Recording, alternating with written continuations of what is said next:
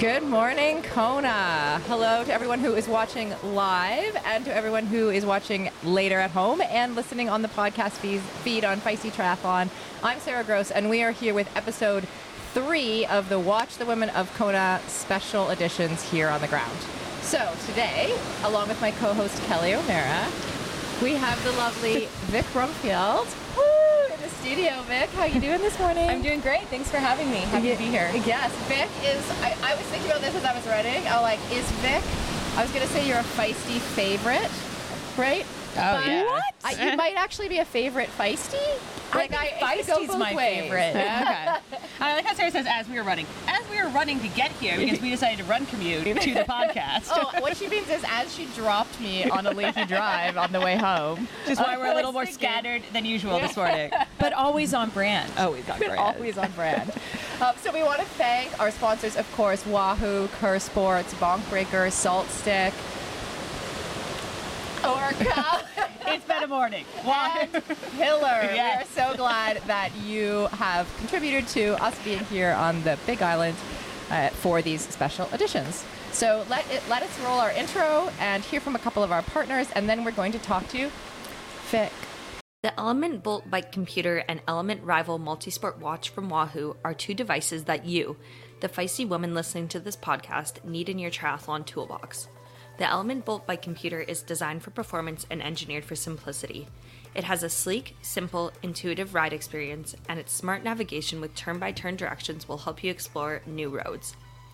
The Element Rival Multisport Watch delivers a simple yet powerful user experience. Unique multisport features like touchless transition, multisport handover, and perfect view zoom create a seamless performance advantage whether training for a race or competing. To learn more about the Element Bolt and Element Rival, head to wahoofitness.com. Zeal pieces from Coeur are designed with one thing in mind reducing your aerodynamic drag so you can go faster with no additional effort. Looking to shave a few minutes off your Ironman bike? Coeur's Zeal Tri Kit is here for you. It's perfect for fast days, recovery days, and everything in between. All of Coeur's triathlon clothing is created specifically to fit, flatter, and perform when training and racing, so you can fully focus on being awesome. And you can get 15% off all clothing at coeursports.com with the code OURDAY. That's 15% off at coeursports.com with the code OURDAY. All right. So Vic, we have Vic Brumfield, who I feel like we, did we say she's USAT CEO? Did we I'm not introduce sure her? if I- I, may have forgotten that May have part. forgotten no, that part. but we, she, we did say she's a feisty favorite. So right, that's, the most what important thing. Yeah. That's actually more important. more important. Yeah. So Vic is the first female USAT CEO, and she's out here in Kona. So why? I mean, it's not like you always want to come. Why was it important to come to Kona this year? Why did you decide to come? There couldn't be a more important reason to be in Kona. I mean, it's the first ever women's only world Yes. championship. And when you think about what's happening for women in sport worldwide, this is an iconic, epic moment that is changing the trajectory of our sport. Well, I see podcast done. I actually was like, well, that's I all. know, That's like, it. good Yeah. and done. it's incredible. And I have to say, I've been to Kona a few times, never to race, but always to spectate and as a mm-hmm. fan.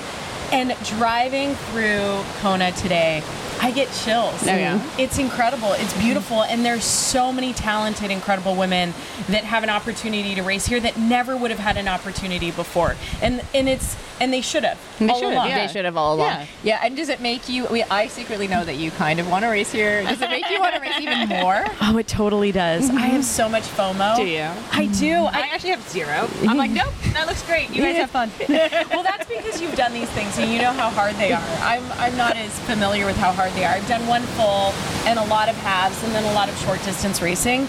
But I remember watching this race on television in high school and just uh-huh. getting chills thinking that's who I want to be someday. And I remember being here in my early 20s and seeing people barely able to walk the day after the race thinking, Right. I want to have a reason to be that sore. Okay. Mm-hmm. And And are we and there? I usually Yeah. can walk pretty darn well. I never do anything that CEO hard. of USA Triathlon. I mean, I, I think she made it. It's true. It's you are true. that sort. that sore. Isn't that what you said? I want to be that, sort. Well, sore, like Oh, uh, that like sore. Oh, I thought you meant like that sort, like that Yeah. type of person. no, I didn't get, know you I were get going. emotionally sore from work. That's that's for sure. so obviously, like we were just said, you know, two days of racing, women's only day. Um, hugely important. And we actually talked. We'll we'll throw this to Andrew Messick, the Ironman CEO, who kind of explained a little bit about how we got here in this, in that context. How did we get here? Talk us through a little bit of the process, the thought process that went into the split the split days this year. Well, the intention was always we were going to have two days of racing in 2023. Coming out of 2022, our original hope 12 months ago was that those two days of racing were going to be both here in Kona and that we would have a women's day and a men's day in, in 23 here. When it became clear that Kona as a community just wasn't prepared for two days of racing, it was too much of a load on the people, on the infrastructure, on the island, on everything. Uh, we were forced to choose to either go back to one day or to do two days, but do them one day in Kona and one day somewhere else. I think we concluded that the right answer for Ironman, the right answer for the continued development of women's triathlon and women in Ironman was for women to have their own day here and uh, and to send the men in 23 at least to Nice. Obviously, there's been a lot of other options thrown out. Why not have two days in Nice? Why not have one day? I'm assuming you ch- you thought through all those possibilities. Um, we looked at could you have two days, two different flavors of two days of Kona? Could you do them on back to back Saturdays? Could you do October and April? Could you do all types of things? And and what was really clear is that the feedback from from the island is they're prepared to have to host us one day a year, not not two. And why did you think? I'm going to go ahead and ask you. Why did you think it was important that the women have a day of racing? Well, I mean, if if you follow what's happening in women's sports around the world, um, the evolution of women's sports has been accelerating. Um, the women's the FIFA Women's World Cup in Australia and New Zealand broke every record that there was to break. Uh, the Women's Rugby World Cup in New Zealand last year, um, the final sold out Eden Park, which people thought rugby aficionados thought was absolutely impossible. Um, the Women's European Championships a year ago, um, the final sold out Wembley, which people thought was impossible. Um, the feedback from the Tour de France Feminine, um, all of that ha- has demonstrated that there's this incredible arc of women's sports right now. And we think that Ironman, given its history, um, should be a leader in this area. And, and for us to, to create an opportunity for women to be showcased by themselves, um, for the full attention and focus of the media uh, to be on our professional women, and for age group women from all around the world to have a chance to race here in Hawaii uh, was the right answer. Okay, so we have, I believe it's 2130 women registered this year, and we had about a little bit more than that in Nice in the men's race. And Sara, I mean, all week we've been telling people, and people don't believe us. They're like, no, no, it's not really going to be 2,100 women. I know. No. They, we, we keep saying it, and they didn't. They didn't believe us. But then when the when it comes to the official outlets, they believe Why, it. why don't they believe that it's 2,100 Well, women? they've heard rumors. Men have told them that I- it's less. I think that people genuinely believe that women aren't interested in triathlon. Like I Yes. think it just it, like it runs deep, especially at the Ironman level where it's longer. You know. So there was just a lot of um, speculation that there just weren't going to be that many women here. Women aren't really ready for Kona. You know what I mean? Like there's just not. There's just not en- there's not as many women as men ready at a world championship level. I think that's what we were hearing Well- deeply, and I think like let's like let's talk about it. Well, we were told to, to get into it. Like we were told for so long that the participation of women was was based on how many women are in the sport. Like it was relative to that number, right? We were told that by Ironman that that's what was fair, and so now everybody thinks that's what is fair. But actually, to your point, before we started rolling, you know, like. They, the, the men have. We should always have had these extra slots. Like The we same should spots. always have had the same number of slots Yeah. for a world championship.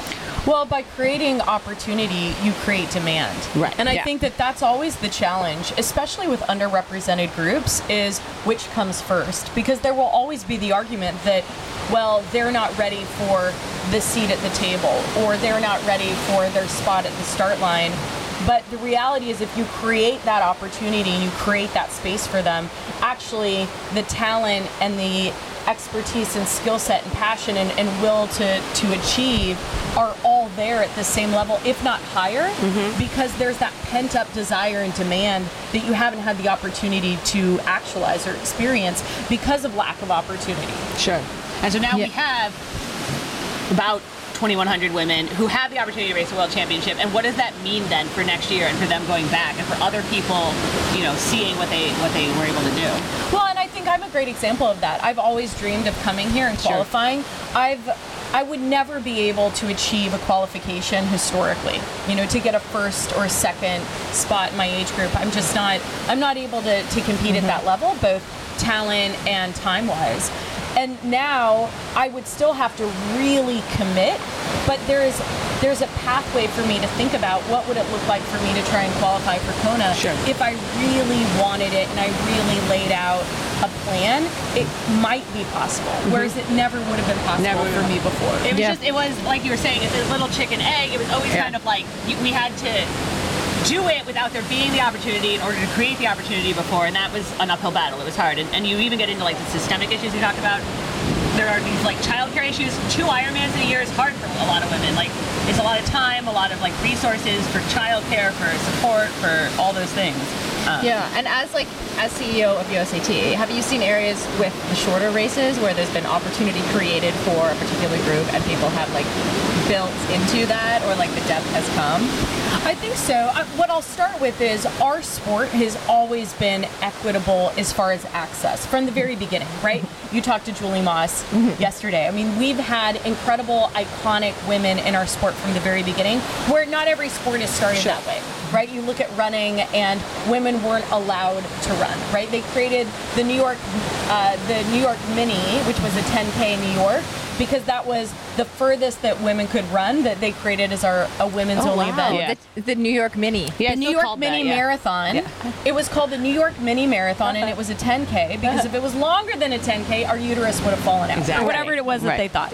So we're really lucky as a sport, or fortunate that it started equitably from the beginning. Right, we grew up in an era Yes. where women were more involved in sport. Having said that, we've always had inequity as far as participation numbers. And so throughout the years, as our sport has grown, we have had a lot of women's focused races. And I do think that they play an important role because the energy, the welcome, how you feel welcome, supported, and um, how you feel comfortable in those races is different for a first timer.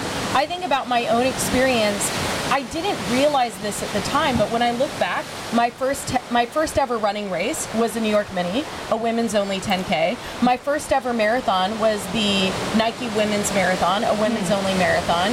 My first ever triathlon was the Philadelphia Women's Triathlon, Okay. a women's only triathlon. And it's so fascinating to me that I chose those without the awareness of I do women's only races, but they were the ones that appealed to me as inviting for a first time race. Right, and that's interesting. super interesting, especially because we're here in Kona at a women's only race, and like it's the appeal of that. You know, I think we've talked to a lot of people who are super excited about it now, but I think there was a lot of pushback around lot of because it's not something that's been normally done here, right? But it sounds like there is appeal. Like you were signing up for those races for a reason. right? Well, and I think there's a difference between the races that invited people like me in who had never participated. I didn't identify as an athlete. I played golf growing up and I, I skied and I rode horses and I was very active, but I didn't play organized sports.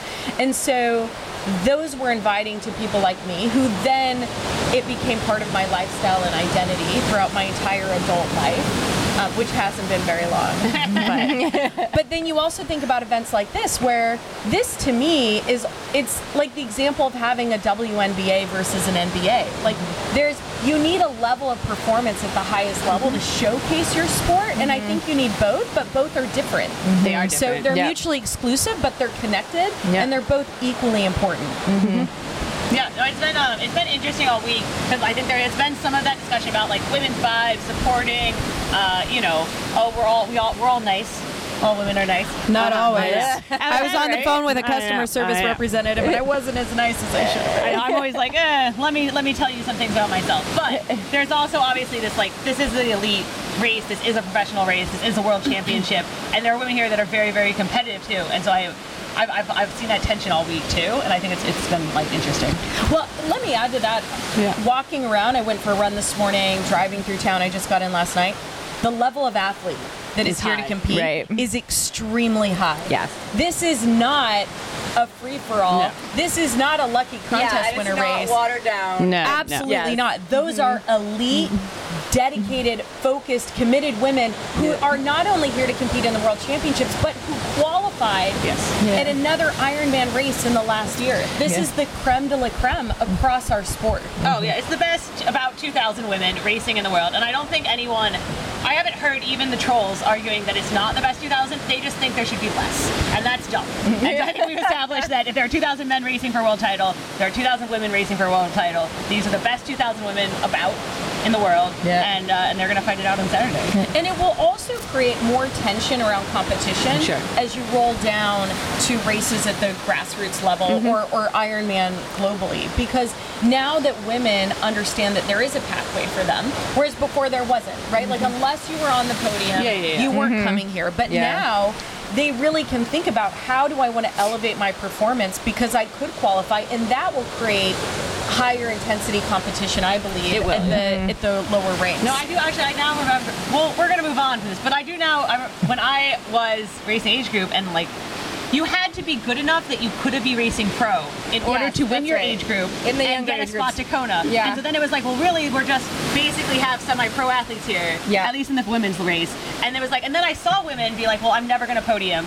I might as well quit. I'm just gonna go do something else. this is dumb. Yeah. Yeah. and you had a lot of the same women year after year, Year after who have the right lifestyle and resources and support to Mm-hmm. be able to race two, two Ironmans a year at that kind of level and have that Yes. whatever whatever it takes to do that. They have all of those resources and those women fingertips. will still be here competing. They're still at the here. highest still but here, level. now, but now, because I remember this right before I went pro, I was standing on this podium and I was like second or third in my age group, and I was like, I was only second or third. There's people above, and I remember looking at the fourth and fifth place girl in my age group, and it was like, they they basically quit the next year because there was like nowhere for them to go There's no into. pathway. Yeah, Yeah. And so I think what we've done now is create a pathway, extended it beyond just you have to be, you have to basically be a professional athlete. Yeah. yeah. And the other thing, you know, that I've been curious about all along, and I'm, I'm going to ask you about this too, Vic, is that I feel like this women's only event here in Kona creates an industry opportunity to kind of build up women's brands, allow female entrepreneurs to thrive and show off their businesses. So I asked Kristin, Kristin Mayer from Betty Designs um, the other morning about that, and here is what she had to say. Hi, good morning. How are you? Good morning. I am great. How are you? Um, doing well. Thanks. Maybe a little slow in the brain, but you know. Um, but I wanted to chat with you because, you know, we know this is like the first time there's only women on the island, and you've been kind of a brand in this space like for a long time. Um, what does that mean for you as a brand to have only women here? Well, I just think it's amazing to have this much focus on women in general in triathlon. I mean, I've I've been around a long time. I used to race a long time ago, and it was so small. And I just feel like it's become this really overwhelmingly large community more than anything.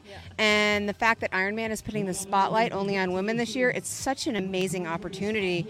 I think, you know, not only for the brands to be here, like myself and the industry people, but also just other women seeing these other strong women and what they're doing and what they're working for and those goals. I think it's really important. And, and the children that are coming and seeing their moms, I just think it's incredible all the way around for everybody. Yeah.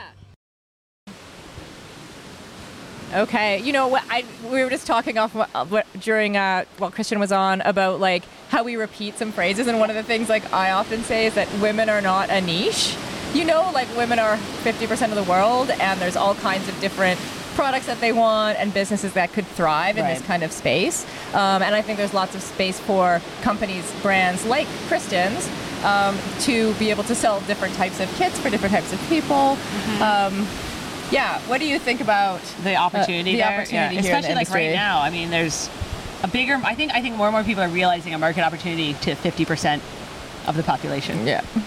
Well, when you think about it, any company, the way that they will thrive is they need to sell product. Mm-hmm. And so when they think about how are they getting their product in front of their future customers, it's all about visibility. So that's why media matters. Mm-hmm. That's why television matters. That's why that's why getting these athletes out as a brand mm-hmm. and as influencers is so important. And I think not only do we have a responsibility to do that as a national governing body and as a fellow media platform, but that's what's actually going to help be a catalyst Sure. to grow because that then gives sponsors and partners and other corporate organizations something to tag onto to then see an ROI. And there will be an ROI. When we talk to companies about their sponsorship um, goals, they're all about getting in front of athletes and particularly women because women are extremely loyal Mm-hmm. in their product purchases and they're generous in their product purchases. There was like a study a little while ago on female athletes and their reach and kind of it was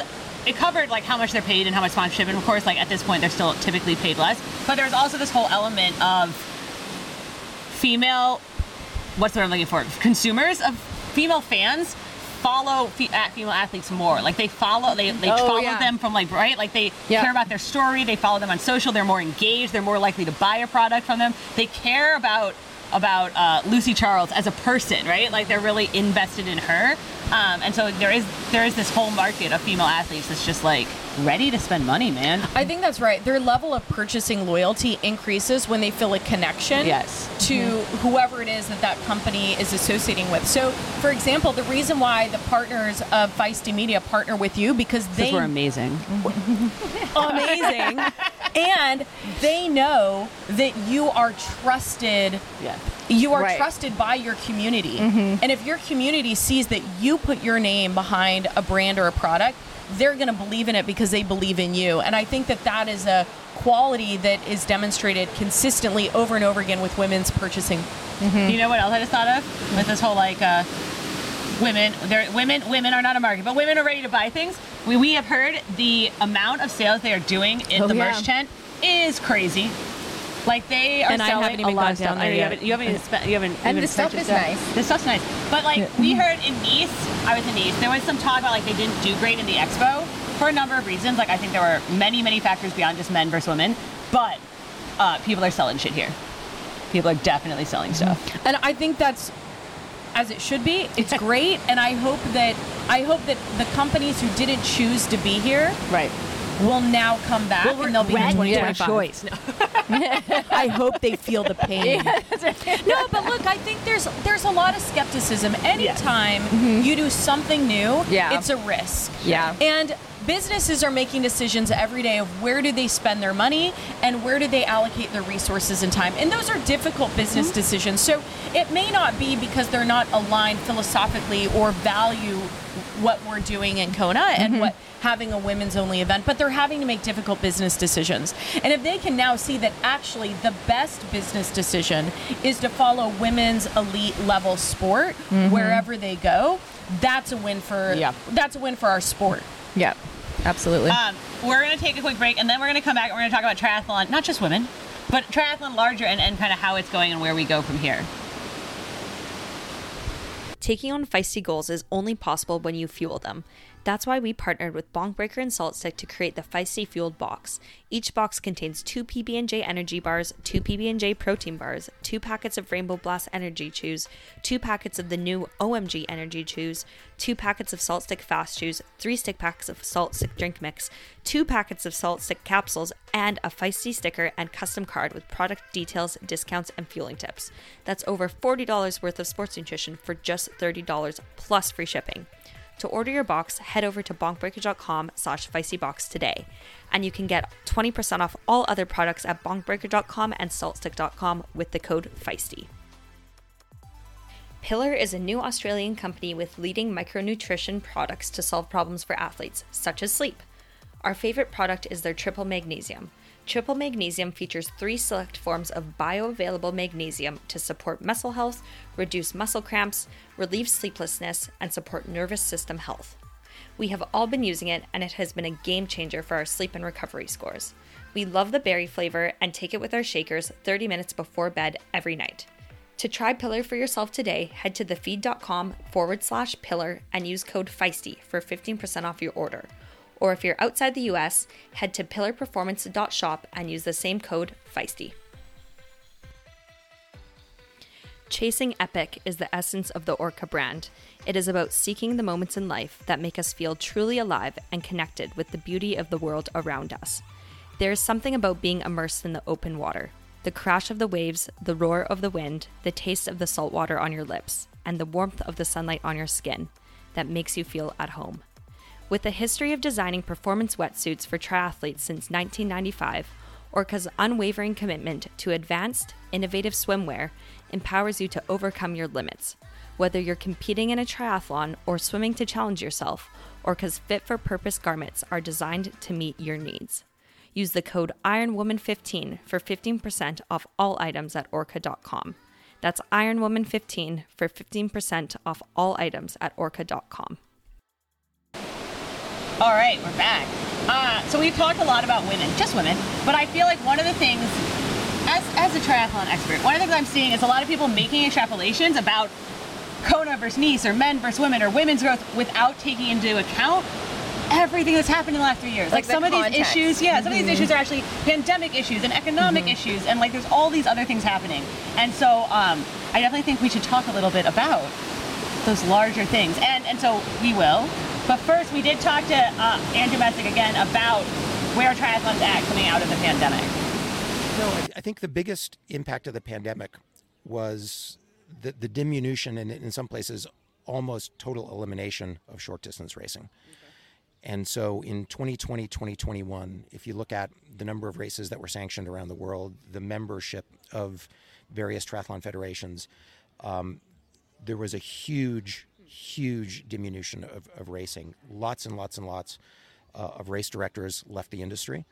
And, and You're talking about like what we think of as like local grassroots, like how people get into the sport. sprints, sprints and Olympic distance races, short distance racing, and and for a whole bunch of reasons, um, it became a lot harder to organize races, and a lot of people, for their own reasons, decided they didn't want to have to do it anymore. And so, part of what I think long distance triathlon in general is is been grappling with in 22 and in 23, and probably will continue to grapple with into 24, is there is a period of several years where there are almost no new triathletes and and so it's going to take a while for that short distance ecosystem to regain the position it used to have and to continue to start sending people into longer distance racing Are we getting new triathletes now? we are getting new triathletes now and we are not only getting new triathletes but we are getting um, a surprising and sort of unprecedented number of young triathletes Really? Where are they coming from? they're coming from all over the world, male and female. Um, but but we are, by historical standards, we have more young people than ever. People under 35 racing with us. Because everyone always asks me triathlon, growing, shrinking, where's and what what do you tell them? I tell them it's it's a real mix, and we're seeing many more people over 50 compared to what we've historically seen. Many more people under 35, um, and the extent that there is weakness, it's in that 35 to 50 age group, Men and women. men and women. And uh, women, I mean, you kind of talked about the growth of women's sports, women triathletes. Is, are we seeing that grow? How are we uh, how are we doing that? So we saw a big run up and a big increase in female participation from 2013 to 2019. The pandemic, women were more likely to drop out than men. And we've seen that not just in triathlon, but we've seen that in The workforce, yeah.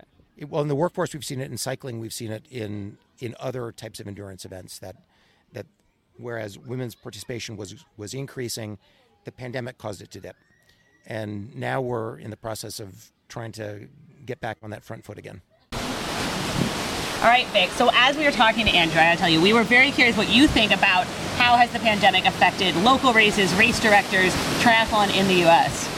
Well, look, the pandemic was devastating, obviously economically across the world. But when you think about our business, we're a business that you, like, as a race director, you have one chance a year mm-hmm. to operate your event, mm-hmm. and those events were shut down, and mm-hmm. that really affected race directors who, I mean, a lot. Some of them are doing it as a side hustle, and they just decided, look, I can't do this anymore. Some of them, their entire business and their ability to live and pay their bills and send their kids to school depended on those races happening. And when those races didn't happen, that was really painful. Mm-hmm. So we've definitely seen some attrition in races. Having said that, the grassroots race space is coming back stronger than ever. Okay. Every single number across the sport, from mid to short da- distance racing, is all thriving It's and coming coming, back. back, It's coming to back. pre-COVID levels, and that's really, really.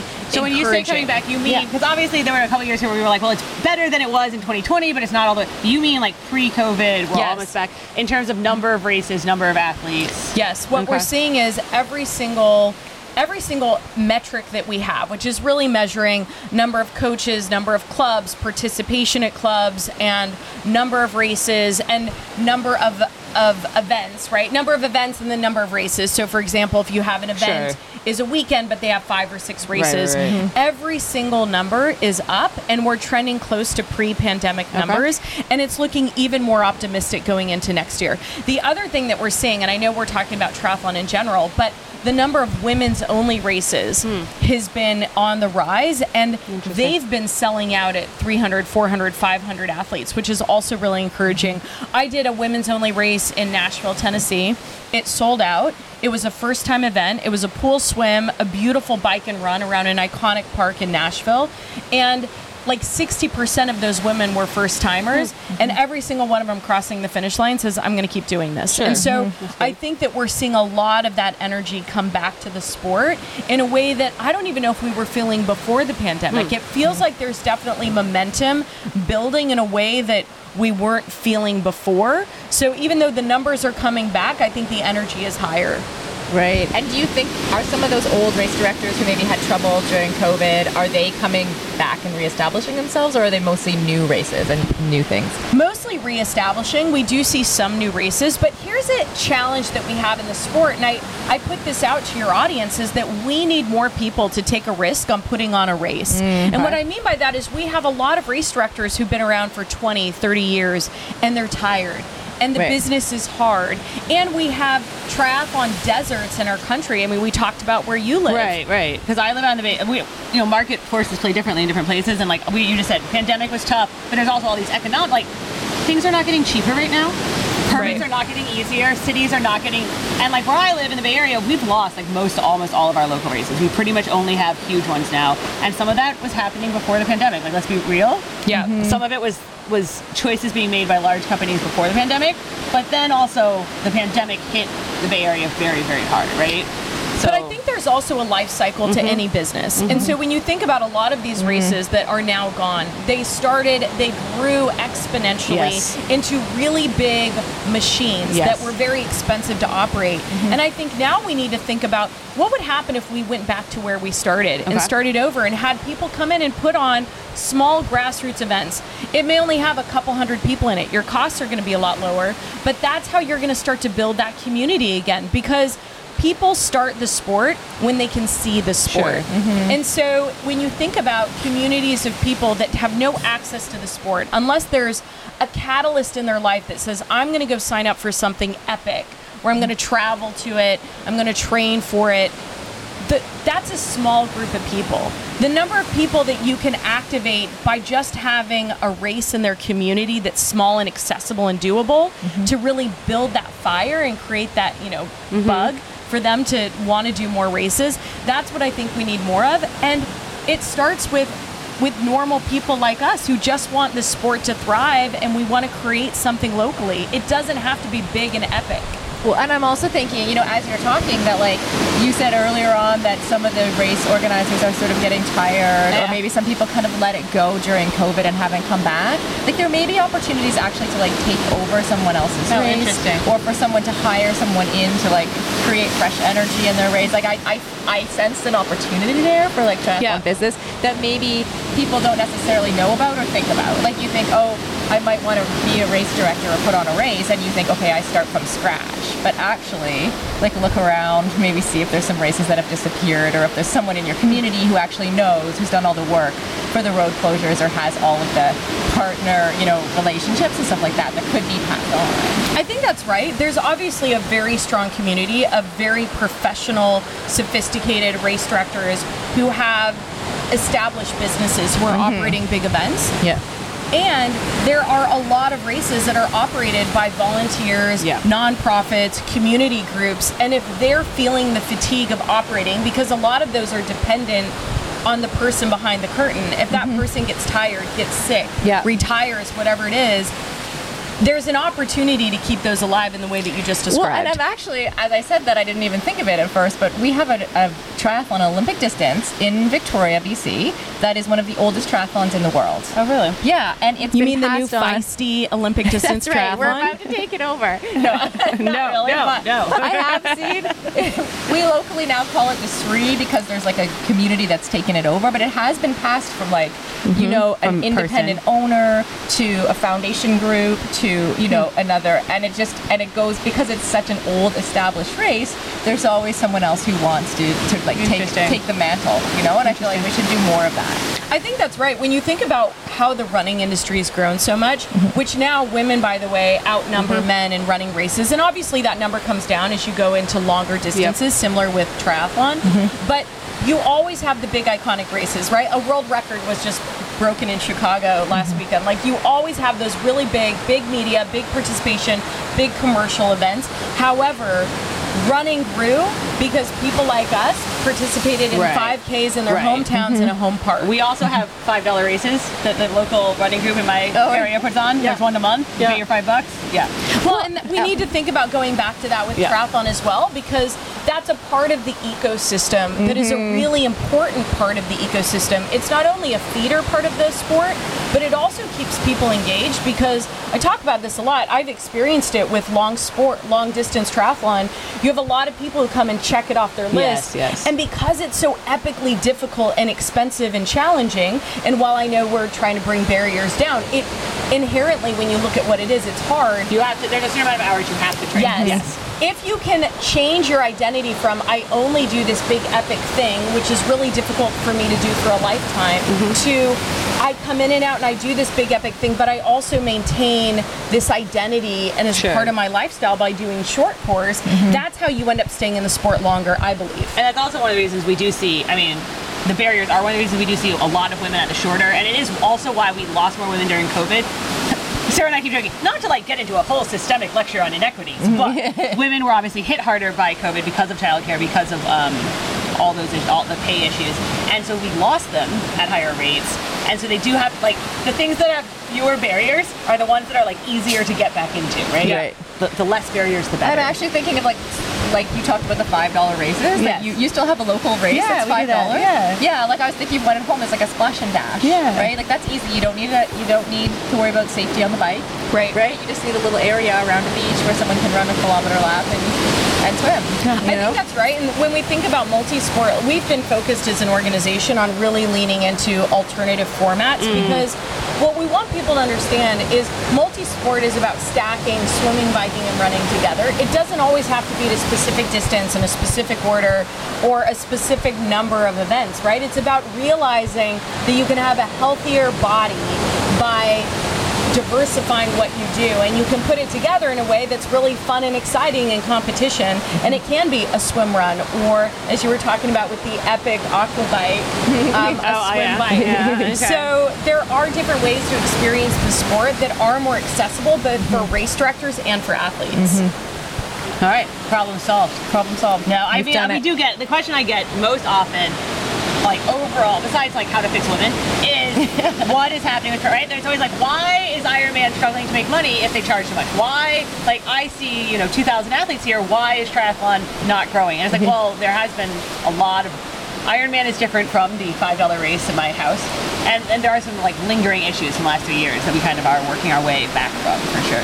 Well, and I also want to give credit to Ironman. What they're mm-hmm. doing here is they're growing the pie. They are, Yeah. And there are always going to be people who push back when you do mm-hmm. things that are hard, that are change. Yeah. But it's about growing the opportunity for women in the sport. And I think by having 2,000 or more slots here for women, that will encourage female participation all the way through the sport. And I'm really excited about that. It will take some time, and I just want to remind everyone it will take some time. Yeah. Like, don't like next year be like, why aren't there more women? It'll, it'll like it just slowly. Well, and I want to chime in. That is one of the difficult things about It our is, sport. yeah. So when you think about consumer products, they can determine every day if products are moving off the shelf and Right. if what they're doing is working, if their packaging needs to be mm-hmm. adjusted, if their pricing needs to be adjusted. It takes some time What's in triathlon. challenging for triathlon is it's it's a one time a year Mm-hmm. to determine on a per event basis if it worked or what you would change, and then you have a whole nother year to understand if your changes had a positive, negative, or neutral Right, effect. Yeah. right, So right. that is also one of the challenging things about our sport. Sure. Yeah.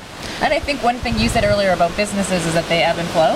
I Yep. think you said that earlier, but and I think sports do that too, especially in terms of these mass participation sports. They go in and out of popularity, and triathlon was just on that growth trajectory for a really, It really long overgrew a little time. while.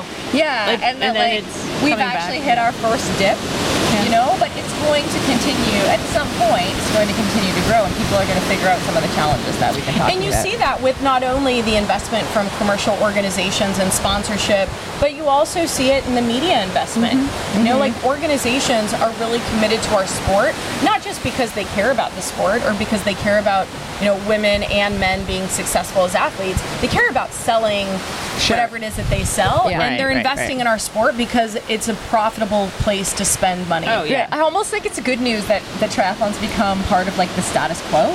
Yeah. almost like it's it's no longer like you do swim. Like what?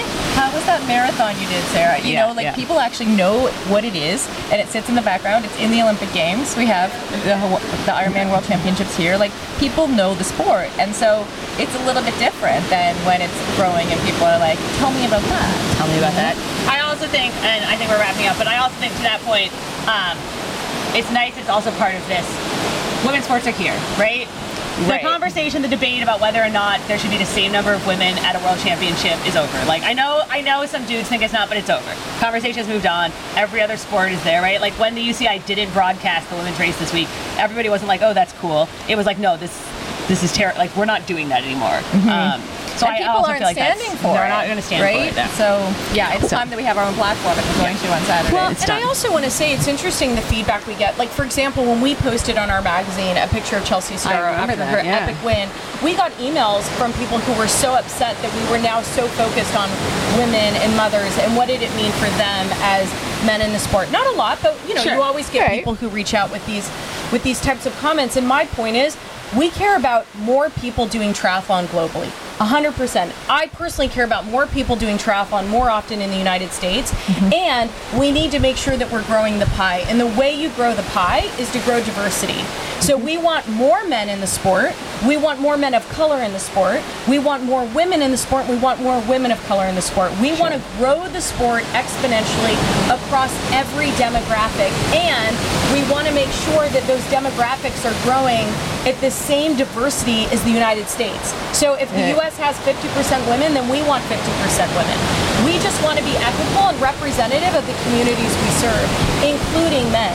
Uh, she's like, I, care about great triathlon. Obviously, I'm like, I care about abolishing the inequities in the systemic like system of parenting and motherhood to make it better. And that, that's good too. Yeah. that too. That too, yeah. I, you know, I, I actually like have empathy for the men Sure. reaching out to you because if you think about it from their perspective, like if you are used to seeing 75% of the images in Right. triathlon media look like you, and suddenly you're down to like 50% or less, you. It feels like, It oh wait, less. I'm not represented anymore. Yeah, yeah. It, that's just how it feels. You don't think about that 50%. You just know that you're not relating to the motherhood story. Right, right, right, right. So I do see how there's this little piece of like, oh, something has been taken away, and in a way, like a little bit it has.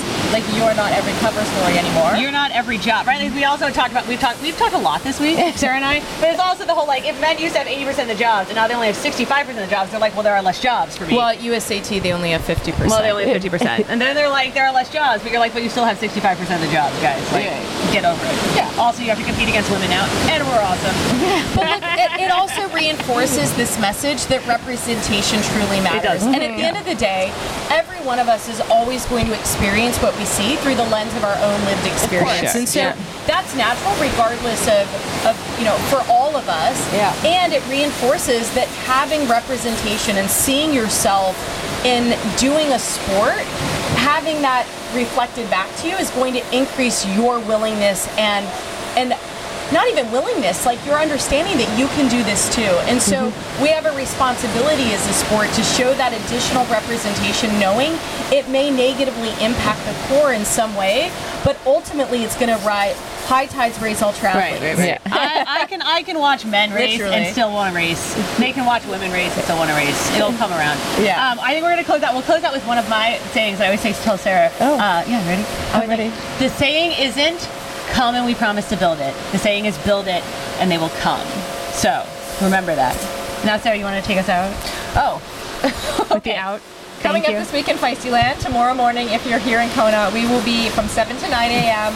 out at our nice, uh, lovely Feisty booth. We also are having our party this evening at Papa Sorry, Kona. Feisty Fiesta. Oh, I, I apologize. The Feisty Fiesta starts at 6.30 p.m. We have a ton of swag for everyone, so come along.